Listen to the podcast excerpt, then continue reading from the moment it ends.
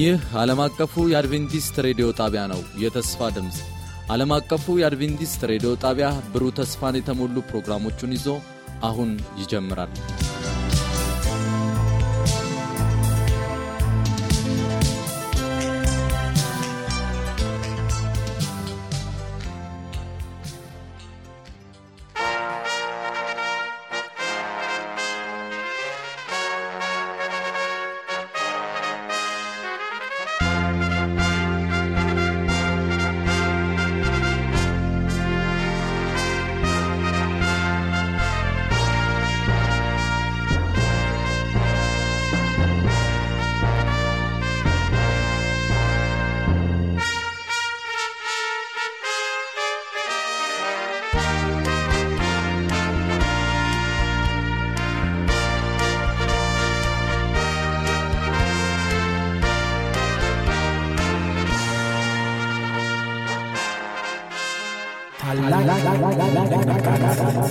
Ciao.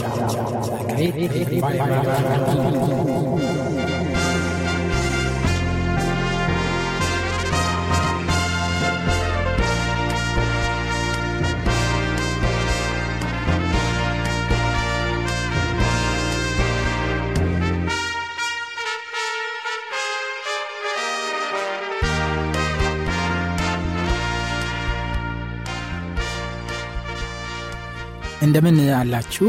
የተወደዳችሁ የዚህ ዝግጅት ተከታታዮች በየስፍራው ያላችሁትን በጌታ ፍቅር ሰላም እላችኋለሁ። በትናንትናው ዕለት እንደጀመርነው ታላቅ የመነቃቃት ዘመቻ The Great Revival Campaign ዛሬም ቀጥዬ ከዛ የማካፈላችሁ ነገር አለኝ። ይህ ለመጨረሻው የምጽአቱ ንቅናቄ የሚያዘጋጅ መልእክት ነውና ለሁላችንም እጅግ በጣም አንገብጋቢና አስፈላጊ እንደሆነ ልገልጽላችሁ እወዳለሁኝ። በትናንትናው ዕለት ከእናንተ ጋር ስናጠና ሳለ ዘመኑ እወቁ ወይም ዘመኑን ዋጁ በሚል ርዕስ ስናጠና ነበር እና ያለንበት ዘመን ጠቅላላ የሚናገረን የጌታችን የኢየሱስ ክርስቶስ ምጽት እጅግ በጣም እንደቀረበና ከፊታችን እንዳለ ነው እና ያንን ሙሽራ ለመቀበል መዘጋጀት እንዳለብን ባለፈው መልእክት እንደተመለከት ነው ሁላቸውም ታስታውሳላችሁ። ሌላው ትልቁ ትኩረት ልናደረግበት የሚገባው ጉዳይ በዚህ በመጨረሻ ዘመን ለእኔና ለእናንተ እግዚአብሔር ያዘጋጀው ታላቅ በረከት እንዳለ ማወቅ ይኖርብናል እና ዛሬ የኋለኛውን ዝናብ ጌታ በጽድቅ የሚልከውን ለመቀበል ሕይወታችንን እንዴት ማዘጋጀት እንዳለብን አብረን እንመለከታለን። የኋለኛውን ዝናብ መቀበል በሚል ርዕስ ፕሮግራማችንን እንቀጥላለን። ይህንን መልእክት ከማቅረቢያ በፊት ሁላችንም ያለንበት ለጸሎት በእግዚአብሔር ፊት እንድንቀርብ ጋብዛችኋለሁ። ቅዱስና ዘላለማዊ የሆንክ ቸርና ሮሩ ፈቃር አባት እጅግ አርገን እናመሰግንሃለን። አንተ እውነተኛ አምላክ ስለሆንክ ልጆችህን ልትባርከን እና ሕይወታችንን ወደ አንተ ዓላማና እቅድ ከፍ ልታደረግልን የታመንክና እውነተኛ ስለሆንክ አሁንም ክብር ምስጋና ላንተ ይድረስ። የሰማይ አባት የምንሰማው መልእክት በእውነት ከእኛ ጋር ተዋህዶ እንዲጠቅመንና እንዲለውጠን በክርስቶስ ኢየሱስ ስም እጸልያለሁኝ። ጸሎታችንን ስለሰማ አመሰግንሃለሁ። በክርስቶስ ኢየሱስ ስም አሜን። ወደ ቀደመው ጊዜ ልውሰዳችሁና በሐዋርያ ሥራ ምዕራፍ ሁለት ላይ ሄደን በምናነብበት ጊዜ እዛ እጅግ በጣም አስደናቂ ነገር እንደተፈጸመ በመጽሐፍ ቅዱስ ተዘግቦ እናገኘዋለን። በሐዋርያ ሥራ ምዕራፍ ሁለት ላይ ከቁጥር አንድ ጀምሮ በአለ ሀምሳ የተባለው ቀን በደረሰ ጊዜ ሁሉም በአንድ ልብ ሆነው አብረው ሳሉ ይላል። ቁጥር ሁለት ድንገት የሚነጥቅ አውሎ ንፋት ከሰማይ መጣ ተቀምጠው የነበሩበትንም ቤት ሞላው ይላል በመቀጠል እንደ እሳትም የተከፋፈሉ ልሳኖች ታዩዋቸው በእያንዳንዳቸውም ላይ ተቀመጡባቸው አራተኛው ቁጥር በሁሉም መንፈስ ሞላባቸው መንፈስ በመንፈስም ይናገሩ ዘንድ እንደሰጣቸው በሌላ ልሳኖች ይናገሩ ጀመር ይላል። ይሄ በጣም ትልቅ ትምህርት የሚሰጠን ክፍል ነውና በጣም የሚደንቅ ነው። ታስታውሳላችሁ ጌታችን ኢየሱስ ክርስቶስ ሦስት ዓመት ተኩል ደቀ መዛሙርቶችን ሲያሰለጥን፣ ሲያስተምር፣ ሲመክር፣ ሲመግብ እና ታምራትና ድንቅን እያሳየ ሲያጽናናቸውና አብሯቸው እንደነበረ ሁላችንም እናውቃለን እና በጣም ትልቅ ልምምድ ነው ያደረጉት። እንግዲህ ለሶስት ዓመት ተኩል ያህል የገቡበት ዩኒቨርሲቲ በምድር ላይ እንደሱ አይነት ዩኒቨርሲቲ ወይም የትምህርት ተቋም ሊኖር አይችልም። ምክንያቱም የሰማይ አምላክ መለኮት የሆነው የእግዚአብሔር ልጅ ጌታችን ኢየሱስ ክርስቶስ መምህሩ እሱ ስለነበረ ማለት ነው። እሱ መምህር ሆኖ ሰማይና ምድርን የፈጠረው አምላክ መምህር ሆኖ በእሱ መምህርነት ለሶስት ዓመት ተኩል አይደለም ለአንድ ቀን መማር ብቻ ህይወትን እንደሚለውጥ ሁላችንም የማንጠራጠረው እውነት ነው እና በጣም ያሰለጥናቸው ነበር። ለጥያቄዎቻቸው መልስ ይሰጣቸው ነበር። እንደውም ከህዝቡ ትምህርት ከሰጠ በኋላ ለብቻቸውን ለየት አድርጎ ስለ ትምህርቱ ተጨማሪ ማብራሪያና መግለጫ ይሰጣቸው ነበረ። በተግባርም ደግሞ በህይወቱ ያሳያቸው እንደነበረ ይገልጽላቸው እንደነበረ መጽሐፍ ቅዱስ ይነግረናል። ውጤቱ ምን ሆነ? በመጨረሻ ሲመረቁ እነዚህ ደቀ መዛሙርቶች ውጤታቸው ምን ሆነ? በጣም የሚያሳዝን ነው። ከታላቁ መለኮት ከጌታ ከኢየሱስ ክርስቶስ የተማሩት ደቀ መዛሙርቶች ገና ምድራዊ አስተሳሰብና ምድራዊ ህይወታቸው ጨርሶ እንዳልተለወጠ ነው የምንመለከተው። ጌታችን ኢየሱስ ክርስቶስ ለማድረግ በቀረበ ጊዜ በምዕራፍ አንድ ላይ በሐዋርያ ሥራ ምዕራፍ አንድ ላይ ሲጠይቁት ሳለ ሊሄድ ሊለያቸው የመጨረሻ ጥያቄያቸውን ያቀረቡት መቼ ነው ለእስራኤል መንግስት የምታቋቁመው? በዚህ ምድር ላይ ባሮች ሆነን በሮማውያን እየተገዛል የምንቆየው እስከ መቼ ነው? እና መንግስትን አቋቁመ አንዳችን በግራ አንዳችን በቀኝ ጠቅላይ ሚኒስቴር የምንሆነው እንዴት ነው ብለው ምድራዊ የሆነ ነገር እንደጠየቁት ስናይ በጣም በጣም ያሳዝናል። በእውነት እጅግ በጣም ያሳዝናል እና እንደውም በጣም የሚገርመው ጌታችን ኢየሱስ ክርስቶስ ወደ መስቀል ሲሄድ ራሱ በወንጌል መጽሐፍት ወደ መጨረሻ ስትመለከቱ ጌተሰማኒ እሱ እየሄደ ሳለ አንድ ሰዓት እንኳን ከእሱ ጋር በጸሎት ለመትጋት እንዳልቻሉና እንቅልፍ አሸንፏቸው እንደወደቁ ትመለከታላችሁ። ከዛ በፊት የጌታ እራት በሚወስዱበት ጊዜ ትምክህት ልባቸውን ሞልቶት እጅግ በጣም ሞልቶት አንዳቸው የአንዳቸው ነገር እንኳን ለማጠብ ፈቃደኛ እንዳልሆኑ ትመለከታላችሁ። እንደውም ወደ ጌተሰማኒ የሄዱ ሳለ ይጎሻሸሙ ነበረ እና አንዳችን በቀኝ አንዳችን በግራ እንሆናለን ምናምን የሚል ግርግር እንደፈጠሩ እናያለን። እና እንደውም አልፎ ተርፎ የያዕቆብና የዮሐንስ እናት ምንድን ያደረገችው?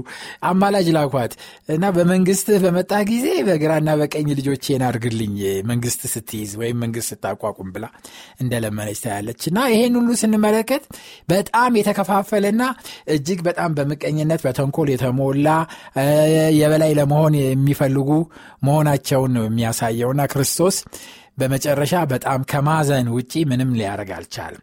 ስለዚህ ለጠየቁት ጥያቄ መልስ ሲሰጣቸው መንግስቴን በዚህ በኩል አቋቁማለሁ፣ እዚህ ምድር ላይ ባለስልጣን ትሆናላችሁ፣ ይሳካላችኋል ምናምን አደለም ያላቸው። ምንድን ያላቸው? ከኢየሩሳሌም አትውጡ፣ ከኢየሩሳሌም አትውጡ። እና በአንድነት በጸሎት ሆናችሁ እኔ የምልክላችሁን ታላቁን መንፈስ እስከምትቀበሉ ድረስ በአንድ ላይ ሆናችሁ ከኢየሩሳሌም ሳትወጡ ጠብቁ ብሎ እንዳላቸው እንመለከታለን። እና የዛን ጊዜ ክርስቶስ ኢየሱስ ካረገ በኋላ ደቀ መዛሙርት የኢየሱስን ምክር እችን ምክር ብቻ በመቀበል በአንድነት ተሰብስበው በአንድ ላይ ሆነው በጸሎት እና በንስሐ በአንድ ልብ ሆነው በእግዚአብሔር ፊት እንደቀረቡ እናያለን እና ክርስቶስ ከሞት ከተነሳ በኋላ ለአርባ ቀን አብሯቸው ነበረ። ከዛ በኋላ ከዚህ አርባ ቀን በኋላ አስር ቀን የተጨመረው ምክንያቱም መጽሐፍ ቅዱስ በግልጽ ይናገራል። በዓለ ሀምሳ ሀምሳ ቀን ማለት ነው። እና ሀምሳ ቀን ሲሞላ ማለት እሱ ከሄደ አብሯቸው በነበረ ጊዜ አርባ ቀን ከዛ ከሄደ በኋላ ለአስር ቀን በአንድነት በእግዚአብሔር ፊት በጾም በጸሎትና በንስሐ በአንድ ልብ መጽሐፍ ቅዱስ ሲናገር በአንድ ልብ ቅሬታቸውን አስወግደው እና እርስ በርሳቸው ያለውን ክፋት ትተው በንስሐ በአንድ ፊት በአንድ ዓላማ ሆነው በአንድነት ተሰብስበው ነበር። እና ወንድሞቼና እህቶቼ በአሁኑ ጊዜ ለውጥ ለማምጣት በህይወታችን ለውጥ ለማምጣት በቤተ ክርስቲያናችን ለውጥ ለማምጣት የሚያስፈልገን ይሄ ብቻ ነው። ሁላችንም በአንድ ልብ ሆነን በአንድነት ሌላውን ምድራዊ ነገርና ከንቱ ነገሩን ሁሉ ትተን ዋና እና ቀዳሚ ጉዳይ በእግዚአብሔር ፊት መንፈስን ለመቀበል ኃይልን ለመቀበል ልንሰባሰብ ያስፈልገናል እና ይህንን ባደረጉ ጊዜ ነው ደቀ መዛሙርቶች የተሰጣቸው ተስፋ በሕይወታቸው ተግባራዊ ሆነው እና ይህ በሆነ ጊዜ መንፈስ ወረደባቸው። በልዩ ልዩ ቋንቋዎች መናገር ጀመሩ እና ኃይል ተሞሉ ፍርሃት ጠፋ ወደ ውጭ ወጡ። የተሰበሰቡት ወደ ኢየሩሳሌም የመጡት ለበዓለ አምሳ ብዙ አገር በብዙ አገር የመጡ የብዙ ቋንቋ ተናጋሪዎች ነበሩ። በሚገባቸው ቋንቋ ወንጌልን በፊት ለፊት ነገሩ። መደበቅ የለም መሸሽ የለም መፍራት የለም መንቀጥቀጥ የለም እና ኃይልና ድፍረት ተሞልተው ወንጌልን እንደሰበኩ እናያለን። ና ይህንም ባዩ ጊዜ እንዴ እነዚህ ሰዎች የኢየሩሳሌም ሰዎች አይደሉም እንዴ? በገዛ ቋንቋችን ሲናገሩ ሰማናቸው ብለው መሰከሩ። ያም ብቻ አይደለም ምስክርነታቸው እንደ ግራ ገባቸው እንዴት ድፍረት አገኙ? ምናልባት ሞቅ የሚያደረግ መጠጥ ሳይቀምሱ አይቀሩም እና ይህን ድፍረት ያገኙት መጠጥ ጠጥተው ነው የሚል ጥርጣሬ እንደደረሰ እንደተጫናቸው ሰዎቹን እንመለከታለን። ነገር ግን ጴጥሮስ ተነሳ። ጴጥሮስ ተነስቶ ተናገረ። በቁጥር 14 ላይ ሐዋርያ ሥራ ምዕራፍ 2 ቁጥር 14 ላይ ነገር ግን ጴጥሮስ ከአስራ ሁለቱ አንዱ ቆመ ይላል ድምፁንም ከፍ አድርጎ እንዲህ ሲል ተናገራቸው። አይሁድ በኢየሩሳሌም የምትኖሩ ሁላችሁ ይህ በእናንተ ዘንድ የታወቀ ይሁን፣ ቃሎቼም አድምጡ። ለእናንተ ደግሞ መስለዋችሁ እነዚህ የሰከሩ አይደሉም፣ ከቀኑ ሦስት ሰዓት ነውና። ነገር ግን ይህ በነቢዩ በኢዮኤል የተባለው ነው ብሎ ተናገረ። ጴጥሮስ ጥቅስ ጠቀሰ። ጴጥሮስ ከነቢያት መጽሐፍ ከትንቢት መጽሐፍ ከኢዮኤል መጽሐፍ ጥቅስ ጠቅሶ ይሄ አስቀድሞ የተነገረ ትንቢት ነው ብሎ እንደተናገረ እንመለከታለን። እና ጥቅሱንም ኮት ሲያደርግ ከቁጥር 17 ጀምሮ እግዚአብሔር ይላል በመጨረሻ ቀር እንዲህ ይሆናል ስጋ በለበሰ ሁሉ ላይ ከመንፈሴ አፈሳለሁ። ወንዶችና ሴቶች ልጆቻችሁ ትንቢት ይናገራሉ ጎበዛዝቶቻችሁም ራእይ ያሉ ሽማግሌዎችም ህልምን ያልማሉ። ደግሞም በዚህ ወራት በወንዶችና በሴቶች ባሮቼ ላይ ከመንፈሴ አፈሳለሁ፣ ትንቢትም ይናገራሉ። ድንቅ በላይ በሰማይ ምልክትም በታች በምድር እሰጣለሁ። ደምም እሳትም የጢስም ጭጋግ ይሆናል። ታላቅ የሆነው ታላቅ የሆነ የተሰማው የጌታ የጌታ ቀን ሳይመጣ ፀሐይ ወደ ጨለማ ጨረቃም ወደ ደም ይለወጣል፣ የጌታን ስም የሚጠራ ሁሉ ይድናል ብሎ ጴጥሮስ የኢዮኤልን መጽሐፍ ጠቅሶ ይህ የተነገረ ነው። ስለዚህ ያ ትንቢት ነው በእኛ ላይ የተፈጸመው።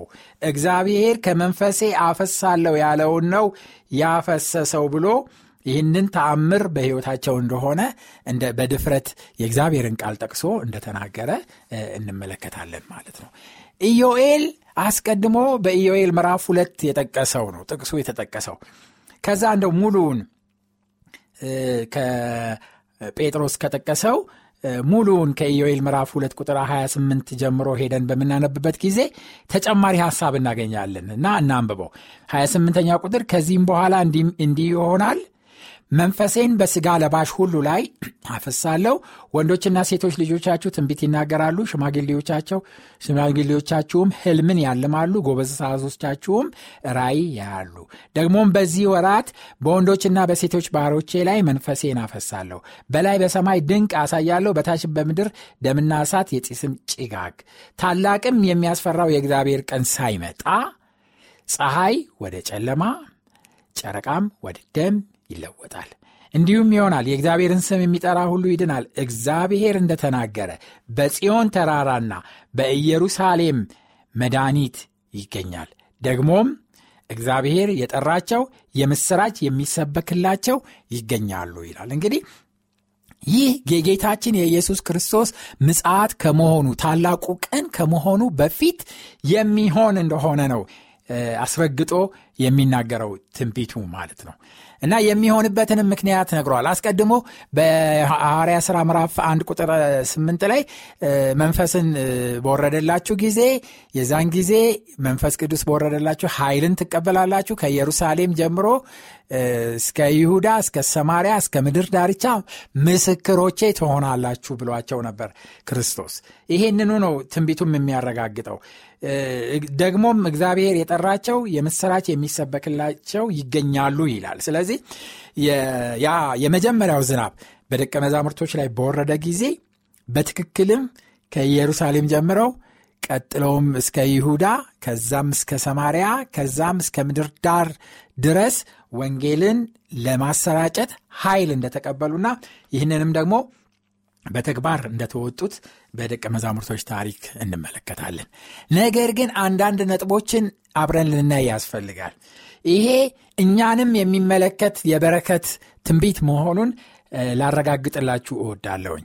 በዚሁ በኢዮኤል መጽሐፍ ምዕራፍ ሁለት ቁጥር 23 ላይ ቀደም ብሎ እንዲህ የሚል በኢዮኤል ላይ ተጽፎ እናያለን። እናንት የጽዮን ልጆች አምላካችሁ እግዚአብሔር የፊተኛውን ዝናብ በጽድቅ ሰጧቸዋልና እንደ ቀድሞውም የፊተኛውንና የኋለኛውን ዝናብ አዝንቦላቸዋልና። በእርሱ ደስ ይበላችሁ ለእርሱም እልል በሉ ይላልና ወንድሞቼና እህቶቼ መንፈስ ቅዱስ በሐዋርያት ላይ በወረደ ጊዜ የተቀበሉት የፊተኛውን ዝናብ ነበር። በዛ ዝናብ አማካኝነት በሰበኩት ስብከትና በጻፉት ጽሑፍ አማካኝነት እስከ ዛሬ ድረስ የአዲስ ኪዳን ጽሑፎች የነ ጳውሎስ፣ የነ ጴጥሮስ፣ የነ ዮሐንስ ራእይ፣ የዮሐንስ መልእክቶችና ሌሎችም ሁሉ የደረሱን እነሱ በተቀበሉት በፊተኛው ዝናብ በሰሩት ስራ እንደሆነ እንመለከታለን እና ነገር ግን የፊተኛው ዝናብ ብቻ ዘንቦ አያበቃም። እናንተ የጽዮን ልጆች አምላካችሁ እግዚአብሔር የፊተኛውን ዝናብ በጽቅ ሰጧቸዋል። ይሄ የደቀ መዛሙርቶች ጊዜ ነው።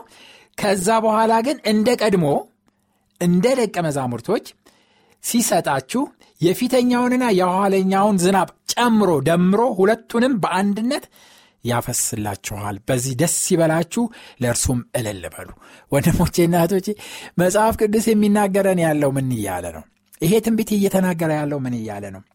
ይሄ ተስፋ ደስ ያሰኛችሁ፣ ይሄ ተስፋ ይናፍቃችሁ፣ ይሄ ተስፋ በቃ ውስጣችሁን ይቀስቅሰው እያለን እኮ ነው ያለው እና ምን ያህል ነው የምንናፍቀው? ረስተነዋል። እንደውም የኋለኛው ዝናብ ዘንቦ ታላቅ ኃይል እንቀበላለን። እንደውም ከደቀ መዛሙርቶቹ እጥፍ ድርብ የሆነ ኃይል እንደምንቀበል የትንቢት መንፈስ የሚናገራል። ይሄም ይናገራል። ሁለቱን እጥፍ አድርጎ እንደሚሰጠን ነው የሚናገረው እና ከዚህ በላይ የሚያስደስት ነገር የለም። ከዚህ በላይ ህይወት የሚሰጥ ነገር የለም። ከዚህ በላይ ሐሴት የምናደርግበት ነገር የለም። የተሰጠው ተስፋ ቢወርድብን ህይወታችን ይለወጣል፣ ፈጽሞ ይለወጣል።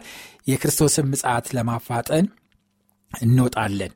ወንድሞቼና እህቶቼ እግዚአብሔር ይህንን ተስፋ የሚጠሙትንና ይህንን ተስፋ የሚራቡትን ሰዎች ሊያትማቸው ሊለያቸው በስራ ላይ ነው ያለው እና ይህ ስራ በሚሰራበት ጊዜ እኛ አናስተውልም። መጽሐፍ ቅዱስ እንደሚነግረን ከሆነ የእግዚአብሔር መንፈስ ይታገሳል፣ እስከ መጨረሻም ይታገሳል። ነገር ግን ጥቂትም ቢሆኑ የተለዩ ሰዎች ካሉት የተጠሙ ሰዎች ካሉት እነሱን ምልክት እንደሚያደርጋቸውና ከዛ በኋላ መንፈሱን እንደሚያወርድላቸው ይናገራል።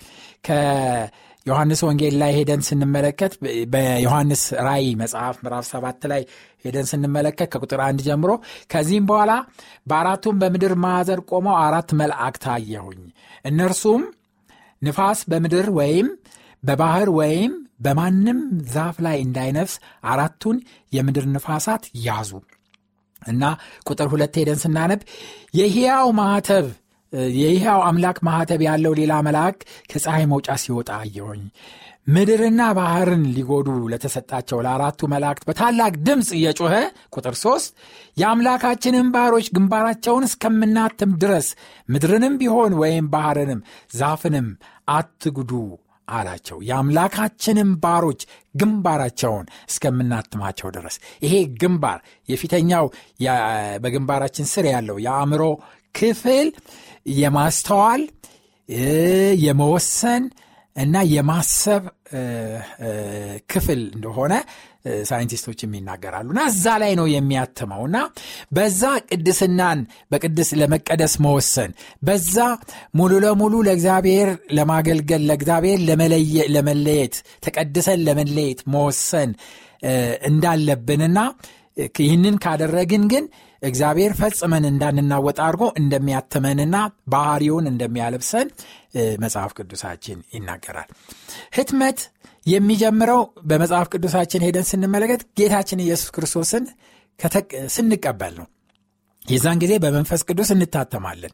ነገር ግን ያ ህትመት ቀጣይ እንደሆነ ይናገረናል። በኤፌሶን ምዕራፍ 1 ላይ ቁጥር 13 ሄዳችሁ ስታነቡ እናንተ ደግሞ የእውነትን ቃል ይኸውም የመዳንን ወንጌል ሰምታችሁ ደግሞም በክርስቶስ አምናችሁ በተስፋው መንፈስ በመንፈስ ቅዱስ ታተማችሁ ይለናል። ልክ ስናምን ወንጌልን ስንሰማ ሰምተን ስንወስንና በክርስቶስ ስናምን በተስፋው በመንፈስ ቅዱስ እንደታተምን ይናገረናል። ነገር ግን ህትመቱ ይሄ ህትመት በአንድ ጊዜ ታትሞ የሚያበቃ ሳይሆን ቁጥር 14 ላይ ሄደን ቀጥለን ስናነብ እርሱም የርስት መያዣ ነው። ለእግዚአብሔር ያለውን ሁሉ እስኪዋጅ ድረስ ይኸውም ለክብሩ ምስጋና ይሆናል ይላል እና ቀብድ ነው ይለናል መያዣ ነው ይለናል እና አንድ ሰው በመንፈስ ቅዱስ ታትሞ ጌታ ኢየሱስ ክርስቶስን የግል ካደረገ በኋላ ዕለት ዕለት በሚኖረው ቅድስና ኑሮ እየታተመ እየተቀረጸ እግዚአብሔርን እየመሰለ እንደሚሄድ ነው የሚናገረን። ስለዚህ መንፈስ ቅዱስ ከዛን ጊዜ ጀምሮ በውስጣችን ገብቷል አትሞናል። የሆነ ሆኖ ግን ሁል ጊዜ ድምፁን ያሰማናል ሁል ጊዜ ይመክረናል። ወንድሞቼና እህቶቼ ዛሬም እየተናገረን ያለው ይሄ ነው። ራሳችሁን ቀድሱ፣ ሙሉ ለሙሉ ከርኩሰት፣ ከኃጢአት፣ ከክፉ ነገር ሁሉ ተመለሱ፣ ከዓለማዊነት እና በሁለት እግር ከማነከስ ተመለሱ እያለ የሚናገረን ዛሬም ያ ድምፅ ነው። ያ ድምፅ ይናገራል ልጆቹ እንዲድኑ የዘላለም ሕይወት እንዲያገኙና ጠቃሚ እንዲሆኑለት ይናገራል። በህብራውያን ምዕራፍ ሶስት ላይ እስራኤላውያንም ከግብፅ ለይቶ ካወጣቸው በኋላ ተለይተዋል እኮ ቀይ ባህርን ተሻግረዋል ጥምቀት ነው ይላል። ቀይ ባህር ተሻግረዋል እኮ ወደ ከነአን መንገድ እኮ ጀምረዋል ግን በቃ ተሻግረዋል ብሎ ድነዋል ብሎ አላበቃም። ከነአን እስከሚገቡ ድረስ ይከተላቸዋል። እኛንም ደግሞ ተጠምቀናል፣ ተሻግረናል ቀይ ባህርን ነገር ግን ሰማይ እስከምንደርስና ያንን የክብር አክሊል እስከምናገኝ ድረስ መንፈስ ቅዱስ መናገሩን ይጀምራል። እንደዚህ ይላል ዕብራውያን ምዕራፍ 3 ቁጥር 9፣ 8ና 9 ላይ ዛሬ ድምፁን ብትሰሙ አባቶቻችሁ እኔን እንደተፈታተኑት የተመረመሩበትንም አርባ ዓመታት ሥራዬን ያዩበትንም በምድረ በዳ በፈተና ቀን በማስመረር እንደሆነ ልባችሁን ህሌኛ አታድርጉ ይላል እና ዛሬ ድምፁን ብትሰሙ ልባችሁን ህለኛ አታድሩ። ምዕራፍ 3 ቁጥር 15 ላይ ዛሬ ድምፁን ብትሰሙ በማስመረር እንደሆነው ልባችሁን ህለኛ አታድርጉ ይለናል። ህለኛ አታድርጉ። መንፈስ ቅዱስ መናገሩን ቀጥሏል። ዛሬም እየተናገረ ነው። ዛሬ በመጨረሻ ዘመን ላለነውም እንደዚሁ እየተናገረ ነው። ድምፁን እያሰማ ነው ያለው። እንድንለይና ይህንን ታላቅ በረከት እንድንቃበል ዛሬ ተናገረን። መንፈስ ቅዱስ ተናገረን። እኔ አይደለሁም የምናገረው ያለው ለእኔም ጭምር ነው የሚናገረው መንፈስ ቅዱስ። ስለዚህ በእግዚአብሔር ታትመን ተለይተን ይህንን ታላቁን የኋለኛውን ዝናብ በረከት እንድንቀበል ጥሪ እያደረገልን ነው። ድምፁን ስንሰማ ልባችንን እለኛ እንዳናረግ እግዚአብሔር ይርዳል።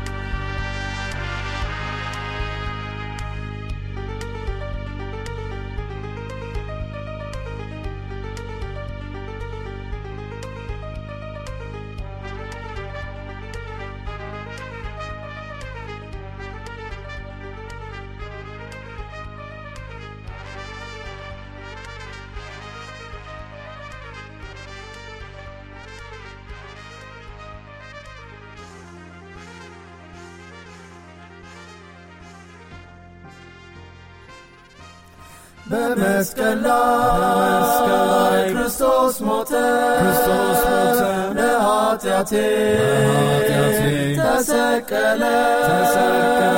ኃያል ግሩም ታላቅ ፍቅር ክርስቶስ አዳኝ ተሰዋልን ኦያ መስቀል ቀራንዮ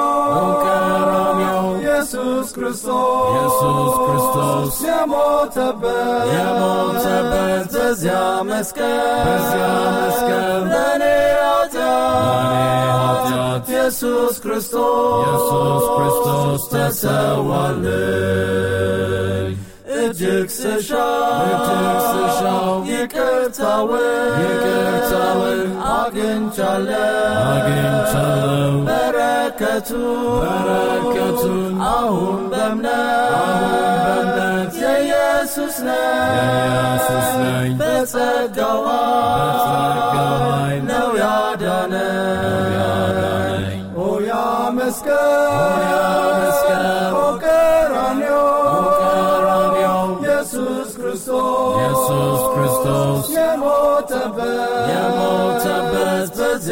በዚያ መስቀል በዚያ መስቀል ለኔ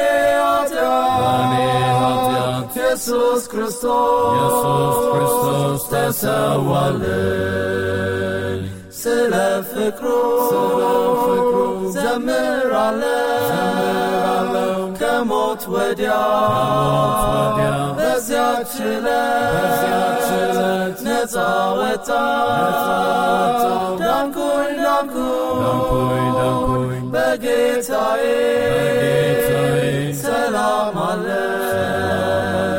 ኦ ያ መስቀል ኦ ቀራንዮ ኢየሱስ ክርስቶስ የሞተበት በዚያ መስቀል ለኔ ኃጢአት ኢየሱስ ክርስቶስ ተሰዋልን